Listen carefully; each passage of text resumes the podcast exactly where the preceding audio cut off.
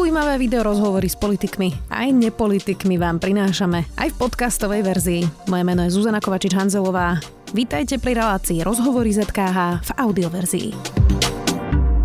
Slovenskom otria sa nová kauza. Polícia nahrala videá, na ktorých sa stretáva predseda Smeru Robert Fico, ex-minister Kaliňák, s advokátom Marekom Parom, synom Tibora Gašpara a otcom Norberta Bedera.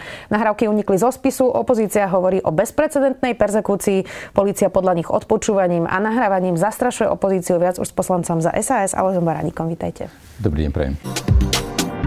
Pán poslanec, vy si viete predstaviť um, ako by ste možno vykričali, keby ste boli v opozícii a policia by nahrala stretnutie lídra opozície možno v tomto stave polarizácie spoločnosti, v akom sme teraz? Tak e, je možné, že by sme kričali, ale to nič nezmení na tom, že orgány činné v trestnom konaní majú postupovať tak, e, ako im to káže ich mandát a verím, že aj v tomto prípade je tomu tak. Vy si viete predstaviť, že tú chatu naozaj mali napichnutú, keď to poviem tak hovorovo, pre vyšetrovanie pytliactva? To ja neviem, to musí posúdiť súd.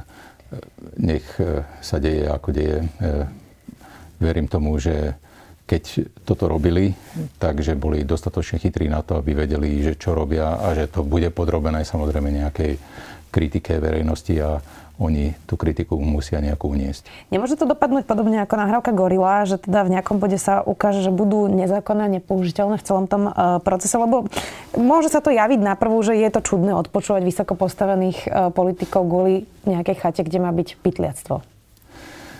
No, e, vy to hovoríte vysoko postavených politikov, len ako keby to boli len takí nejakí politici, ale oni to nie sú len takí nejakí politici, to sú politici, ktorí sú podozriví, minimálne ich okolie, veľmi blízke okolie, e, z veľmi závažnej trestnej činnosti. Čiže to nie je o tom, že nejaký politik niekde v Nemecku alebo v Rakúsku bol odpočúvaný. To proste, toto je prostredie, ktoré sa veľmi tesne dotýka kriminálne prostredia. Čiže e, nie sa čo diviť, že došlo k odposluchom, ktoré boli schválené súdom. Mm, mali by unikať takéto nahrávky zo spisu? Mali by sme si o nich takto online čítať vo všetkých médiách? Asi nie. A e, neviem, ako k tomu došlo. E, nie som tomu nejako naklonený, ale nič to nemení na ich dôveryhodnosti a kto vie, že aký bol zámer toho, že tie nahrávky takto unikli. To nie je jasné, že aký motív e, za tým je. Aký by mohol byť motív? Motív by mohol byť e, taký, že ťažko povedať, ale napríklad aj taký, že v situácii, kedy už e, tí, ktorí sú tými nahrávkami ohrození, si museli vybrať zo zlých riešení a jedno z tých menej zlých riešení možno je to zverejniť to a potom tie nahrávky na tom základe spochybňovať.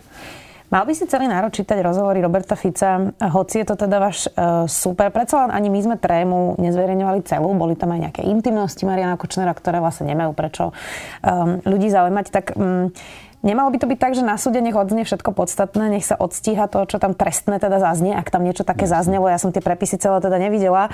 Uh, namiesto toho, aby sme si teda čítali podrobnosti, či Robert Fico mal COVID, nemal COVID, či bol na dovolenke na Krete alebo nie.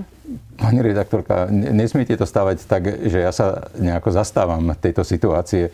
Jednoducho, ja ju len komentujem ako niečo, čo tu vzniklo a rozhodne nie som za to, aby táto situácia sa stala nejakým štandardom. Pýtam sa preto, um, že či sa nám to tu naozaj tak trochu už nevymýka za tie posledné tri roky po vražde Jana Kuciaka Martiny Kušnírovej z kontroly v mene očistý a právneho štátu, lebo naozaj tie vyšetrovania sledujeme online aj my novinári, môže to byť kritika aj do našich vlastných radov. Naozaj máme vždy k dispozícii hneď výpovede, vieme o všetkých uzneseniach, teraz máme videá, e, odpočuté rozhovory. Tak nie je to už trochu možno príliš?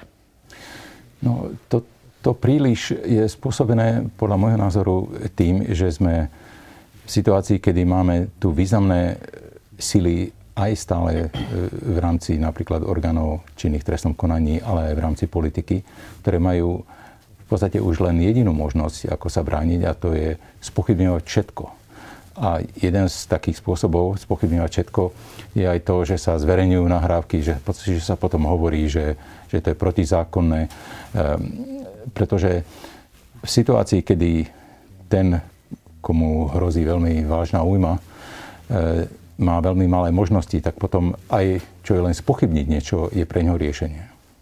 Mm, neurobila táto vláda chybu, keď napríklad Roman Mikulec na ministerstve vnútra inšpekciu nechal v podstate nedotknutú, nezreformovanú a keď teda koalícia v rámci tých predkoaličných rokovaní dala SIS Sme rodina, neobracia sa to práve teraz proti tomu boju za právny štát, kde naozaj už podľa teda aj rozhodnutia súdu pri prepustení štyroch vyšetrovateľov sa neukazuje žiadne manipulácie s vyšetrovaním, ale práve naopak sa tam konštatuje, že to vyzerá naopak. Takže otázka je? Či ste nespravili chybu? Ako koalícia, myslím. Pani redaktorka, nerad by som tu nejak pôsobil tak, že som e, osoba s nejakými právomocami významnými. E, v tomto e, to rozhodne nie. Ja môžem mať na veci nejaký názor, ale to je asi tak všetko. Som jeden zo 150 poslancov a mám nejaký bližší okruh mojich kolegov v strane, ktorých možno, že mám lepší E, lepšiu možnosť nejako ovplyvňovať, ale to je asi tak všetko. Takže aby sme tu e, nepôsobili tak, že je niečo moja chyba. Ja si, ja si chybu rád priznám, ale toto nie je jedna z nich. Tak bola to chyba Richarda Sulika, alebo to, ako sa to malo pýtať? E, to by som si tiež netrúfol z, z celkom zjavných dôvodov komentovať Richarda Sulika, ale každopádne si myslím, že e, malý dôraz sa kladie na personálne obsadenie kľúčových funkcií e, v tejto koalícii a E, moje názory v tejto oblasti sú všeobecne známe. Jeden z tých prepisov, ktorí teda unikli, a už sa dostávame teraz k novej téme, e, len sa využijem to ako barličku, je, že Robert Fico tam podľa predpis, e, prepisov dostal teda v Grécku COVID a nešiel do karantény. On teda podľa tých prepisov mal hovoriť, že sa na čierno vrátil na Slovensku. Váš poslanec Marian Vyskupič, je nezaočkovaný, bol v Českej republike. A nielen, že sa teda nezahlásil do e-karantény, ale ani nešiel vôbec do karantény, hoci pre neočkovaných je povinná. To je v poriadku? Nie je to v poriadku podľa mňa. E, Marian Vyskupič je strašne slušný, fajn človek, ale v tejto oblasti e, nejak zlyháva a je taký enfant terrible aj e, v našej strane. Snažíme sa mu nejak dohovoriť. Myslím si, že to bola chyba. Juraj eh, Šeliga a Jana Žitňanská inak pri takom eh, ľahkom pošmiknutí, keď počas druhej vlny boli v zatvorenom podniku, odstúpili zo svojich funkcií, hoci zostali poslancami, tak nebolo by vhodné, aby aspoň pán Vyskupič možno odstúpil z postu šéfa výboru? Podľa môjho osobného názoru nebolo, pretože to nejako nesúvisí s výkonom jeho funkcie. Si myslím, že tu vykonáva perfektne. Čiže by ste nechali aj Juraja Šeligu s Janou Žitňanskou v tých postoch potom ich pochybení? Ja osobne áno. Aký signál vlastne ale vysielate ľuďom, ktorí majú dodržať pravidlá? Sprísňujú sa teraz na celom Slovensku, tých čiernych okresov bude od pondelka už väčšina. Um, ak váš poslanec, ktorý síce hovoríte, že teda je to nejaký enfant terrible tejto témy, ale ide teda takýmto príkladom? Ja si myslím, že eh, aj Marian Vyskupič, že by mal zaplatiť pokutu, ak eh, je to tak, že, že má nejakú sankciu za to dostať a takisto by to malo platiť pre každého, kto porušuje tieto predpisy a on určite, že by nemal byť výnimkou. Vy ste sa inak vyjadrili aj na Facebooku k tomu, že Jan Maroš bude novým šéfom pozemkového fondu. Tam bolo pôvodne vypísané výberové konanie. Maroš sa teda do neho neprihlásil, ale vláda ho priamo vymenovala. Vy ste napísali, že súhlasíte s výberom tohto kandidáta aj so správnosťou toho zdôvodnenia. On je teda učiteľ náboženstva. O pozemkoch um, nevie veľa a sám minister Vlčan priznal, že jediný dôvod je, že teda má nejaký protikorupčný e, príbeh. Ako táto vláda vlastne pristupuje k nomináciám? E, máme sa teraz pripraviť, že e, nebudete robiť výberové konania a že pôjdeme teraz naopak tým opačným smerom, ako, ako pôvodne vyzeralo, že pôjde aj táto koalícia? No, v prvom rade ja som za to, aby vláda nesla zodpovednosť za svoje nominácie. A to si myslím, že platí aj v širšom kontexte a určite nie som sám, kto si myslí, že niektoré nominácie tejto vlády e, boli katastrofálne. Naopak, v prípade e, Jana Maroša si myslím, že to bola výborná e, nominácia. A to, že neprebehlo výberové konanie, viete, to výberové konanie to je zase len nejaká barlička na to, aby sa urobila výhovorka, že všetko prebehlo výberové konanie, no a nepodarilo sa. My vieme u oveľa dôležitejších funkcií, ktoré sa obsadili cez nejaké výberové konania a vypočutia a výsledky sú veľmi neželané. Napríklad? Napríklad generálny prokurátor. A ja tam máte pocit, pána, že to je neželané? Ešte to, to dopoviem. Dobre. Ja pána Maroša poznám, lebo som s ním sedel v ústavnom právnom výbore. Je to jeden maximálny slušný človek a inteligentný. Nemám najmenšiu pochybnosť o tom, že to, čo mu chýba po tej odbornej stránke, že ľahko doženie a v tom poste, v ktorom je, je predovšetkým potrebná osobná morálka a tu on má.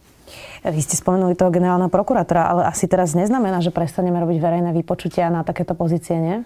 No, e, verejné vypočutia majú význam len vtedy, keď e, sú rešpektované, keď ich výsledok je rešpektovaný.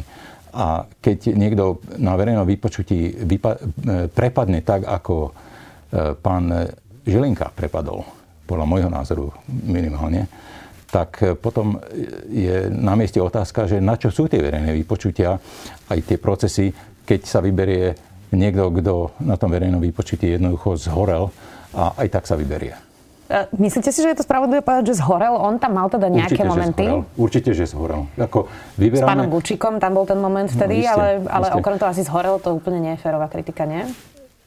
To je môj názor. Ja som za nehlasoval ani vo výbore, ale samozrejme ani nie v plene ale je to, je to kandidát, e, u ktorého na tom verejnom vypočutí sa vlastne zistilo, že klamal na tom verejnom vypočutí a to podľa mňa je jednoznačné, že je nevhodný na takú funkciu, kde je po 7 rokov v podstate ťažko postihnutelný. Ako teda ale potom docieliť tú profesionalizáciu štátnej správy? Asi sa zhodneme na tom, že nedá sa každé 4 roky takto e, vyberať a, a, a hovoriť teda, že nebudú výberové konania a dosadíme tam toho nášho. Potom zasa po vás príde niekto ďalší, ktorý povie, že po vás zasa musí niekoho vymeniť. A my sa tu takto točíme vlastne už 30 rokov. Čiže kedy príde ten bod k tej profesionalizácii? Napríklad niečoho takého, ako je pozemkový fond, to predsa nie je žiadna uh, funkcia ako generálneho prokurátora, ktorá má byť teda naozaj pod uh, drobnohľadom. Tam by naozaj asi mal sedieť profesionál. Poviem vám, čo je, čo je môj názor. Sú e, funkcie, ktoré sú politické a napríklad generálny prokurátor iste je jednou z nich, e, pretože je tak vyberaný. A určite aj šéf pozemkového fondu. A vysvetlím vám, prečo sú to politické funkcie. Na rozdiel od, od tej profesionalizácie, o ktorej správne hovoríte. Pretože to má byť úroveň pod tou politickou funkciou, ktorá proste tá, tá byrokracia tzv., to znamená ten aparát e, úradnícky, ten má pracovať perfektne za každej vlády. To samozrejme u nás e, neprichádza úvahu, pretože sme tu mali 12 rokov vlády Smeru, kde sa dosadzovali spojenci Smeru do úplne tých všetkých možných e, úrovní. Ale ten dôvod, prečo je potrebné mať politické, politicky obsadené funkcie, je ten, že keď voliči vo voľbách za 4 roky si budú voliť svojich preferovaných kandidátov, budú vedieť, akých si aj volia nominantov. Čiže nebudeme mať situáciu, že ako kedysi on, on, onen slávny výrok pani bývalej ministerky Žitňanskej, keď povedala, ja s prokurátorov nič, ne, s prokuratúrov nič nemám. E, to znamená, áno, nemá, lebo je tam navolený prokurátor a, a s tým sa nič nedá robiť. Jednoducho, my chceme vytvoriť situáciu, kedy generálny prokurátor je ten, ktorého my, ktorý ako si je odvodený od toho nášho kandidáta, ktorého my sme si zvolili do funkcie, napríklad predsedu vlády. A to je počkajte, jediné, počkajte. Vy to je jediné o logické. zastupiteľstve. To je typ, ktorý napríklad. je No, ale tak ktorý toto... všade na svete okrem na Slovensku, Jasné, okrem Slovenska. Ale toto teda asi úplne nemáte predrokované v koalícii, ani to ale nie je niečo, čo ja teraz hovorím moje názory, však e, pani redaktorka je prirodzené, že ja, ja tu nie som hovorcom vlády, e, čiže ja hovorím moje názory, ktoré zastávam e, dlhodobo. Čiže vy by ste chceli vidieť radšej politického nominanta na čele prokuratúry, ako teda štátne zastupiteľstvo, než to, čo máme teraz? To si myslím, že je úplne jediné, jediné možné slušné riešenie pretože takto funguje všade, že, že prokuratúra spadá pod ministra spravodlivosti. To je pravda všade a bez ohľadu na to, že čo niekto tvrdí, že nie. Okrem Ruskej federácie a Maďarska a takýchto krajín e, je, je prokuratúra súčasť exekutívy. A dokonca existujú významné hlasy, ktoré tvrdia, že tomu je tak aj na Slovensku, len pretože je to takto výhodnejšie pre určité skupiny ľudí, sa to takto interpretuje, že je úplne nezávislá, čo je samozrejme nonsens, lebo ani v ústave nie je napísané, že prokuratúra je nezávislá, na rozdiel napríklad od súdov alebo najvyššieho kontrolného úradu. Jasne, tak keď hovoríte, že teda mm, s Marošom Žilinkom ste nespokojní a že teda sa javí, že aj teraz by to mohol byť politický nominant, tak koho? Sme rodina? No, tak bol to nominant Sme rodina, samozrejme. A to, že sa mu podarilo sa tam dostať, tak e, to je lepšie nekomentovať. No aby som to pochopila, že či teda máte pocit, že Maro Žilinka teda hrá v prospech sme rodina, ak som to teda správne medzi riadkami pochopila. To, som si to by nebolo férové povedať, e, že samozrejme on v jeho postavení asi ťažko bude e, presadzovať nejakú líniu e, jednej koaličnej strany. To tak nie je samozrejme, ale je to nominant Sme rodina a pravda je tá, že zasiahol v niektorých kauzách veľmi neblaho ktoré sa týkali nominátov Smerodina, tak e, každý nech si urobí svoj záver. Ako teraz vlastne funguje koalícia? SAS Olenom bola na nože vlastne v tej prvej časti pandémie a prvej časti koalície. Teraz sa vyčlenil Boris Kolár, ten ide uh, si robiť svoju politiku, sabotuje reformu nemocnic, aj súdnu mapu. Chce zrušiť prepadnutie majetku, aj pri tej 363 pri generálnom prokurátorovi ste sa nezhodli. Tak dá sa byť zosme rodina vo vláde, ktorá chce robiť reformy a bojovať proti korupcii? Tak zase ja môžem vyjadriť nejaký môj názor, ale nie, samozrejme to e, má obmedzenú dôležitosť. E, a treba to skúšať podľa mňa, ale dôležitejší hráči oveľa ako som ja, ako pán premiér, ale aj Richard Sulík e, povedali, že proste keď sme rodina nesúhlasí, tak to je ich problém. A programové vyhlásenie vlády treba plniť reformy, treba zavádzať, e, to povedal pán premiér, čiže ja by som sa toho držal. Čo v prípade, že by napríklad nepodporili reformu súdnej mapy? To je teda niečo, čomu sa vyvenujete, práve spravodlivosť a aj súdnictvo. Je to dôležitá reforma, ktorá je naviazaná tiež na plán obnovy. Majú teda Maria Kolíková, ktorá prišla k vám do klubu.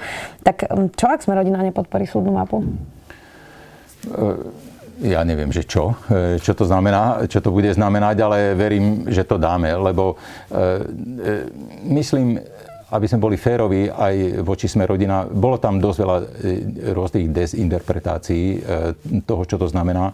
A niektoré tie dôvody, pre ktoré tá podpora bola spochybňovaná, vlastne neexistujú. Že to je otázka vysvetlenia toho, že o čo tam ide vlastne. Takže Nechal by som to na to, že e, ešte treba o tom hovoriť a treba to vysvetľovať a pani ministerka v tomto je veľmi dobrá.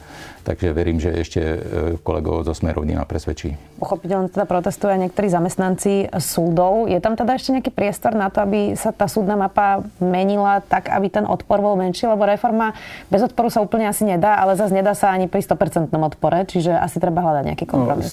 No, 100% odpor tam nie je, to viem. A nie je to všeobecne známe, že, že E, mnohí dôležití e, hráči v tomto tú reformu podporujú. A to, že je nejaký odpor, ako ste správne povedali, každá zmena je, e, alebo vyvoláva odpor, to je úplne prírodzená ľudská vlastnosť, že ľudia sa bránia nejakej skokovej zmene. Ja myslím, že ten problém nie je ani zďaleka taký veľký, ako sa prezentuje. Aby sme ešte zostali v rezorte, teraz sa objavilo taký, taká menšia výmena názorov medzi Evou Mišikovou, ktorá je v súdnej rade a ministerkou spravodlivosti Máriou Kolikovou o tom teda, že či má Eva Mišiková sedieť e, v súdnej rade. Ona teda zastupuje niektorých, ktorých sa týkajú proste e, tie konania, o ktorých teraz rozprávame. Takže vy máte aký názor? Ona sa predsa môže sama vylúčiť pri tých veciach, pri ktorých by mohla mať konflikt záujmov. Nestačí to? Tak e, v tomto prípade ja by som, ako ste správne naznačili, ja by som skutočnosť, že zastupuje nejakých ľudí, e, nepovažoval až za taký problém. Keďže je advokátka, tak sa s tým počíta, že aj je trestná advokátka, tak je samozrejme sa počíta s tým, každý má e, nárok na to, aby mal e, obhajbu riadneho advokáta. Ale ja skôr to vidím tak, že tým, že ona bola do súdnej rady nominovaná vládou, tak by som očakával, že keď je nomina, nominovaná tou vládou, že si pozrela programové vyhlásenie vlády, že sa s ním nejako stotožní, že tam nie je nič, hlavne čo sa týka jej oblasti, také, s čím by e, nejak bytosne nesúhlasila. Potom sa mi zdá byť nelogické, aby sa nechala nominovať do takejto významnej funkcie.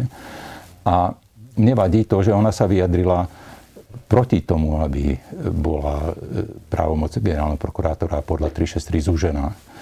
A to sa mi nepáči. V tom smysle, že ako nič nebránilo v tom, aby sa na túto tému nevyjadrovala napríklad, keď už aj vnútorne má iný názor, ako je názor vlády, ktorá ju nominovala do tejto funkcie. Rozumiem, ale nemali by v súdnej rade sedieť ľudia, hoci sú aj nominanti vlády, aspoň ja si to možno tak naivne ideálne predstavujem, že by ste tam prosto volili aj za vládu osobnosti, ktoré majú možno aj iný názor a neplnia tam iba programové vyhlásenie vlády?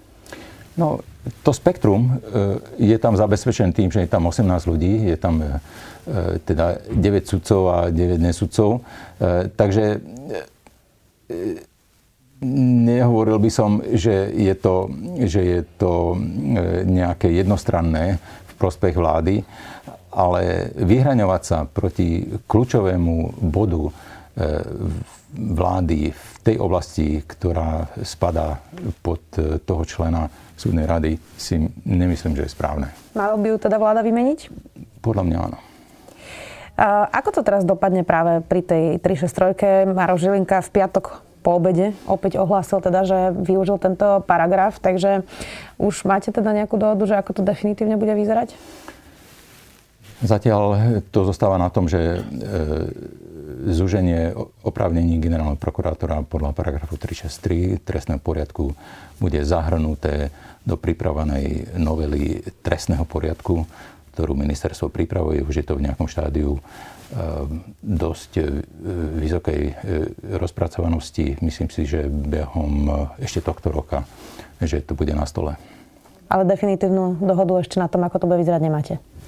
No, tak je to súčasťou programe vyhlásenia vlády. Jasné, ale zúžiť sa to dá rôznymi spôsobmi, eh, čiže... No, eh, ono je to v tom programe vyhlásení vlády, aby sme si rozumeli. Je to dopi- eh, napísané veľmi jasne, i keď niekto, samozrejme, všetko sa dá spochybniť, ale je to tam napísané v tom zmysle, že dosiahneme zákaz negatívnych pokynov, čo tento spôsob využitia 363 v podstate je to isté a preto je aj ten, ten paragraf v tej súvislosti uvádzaný.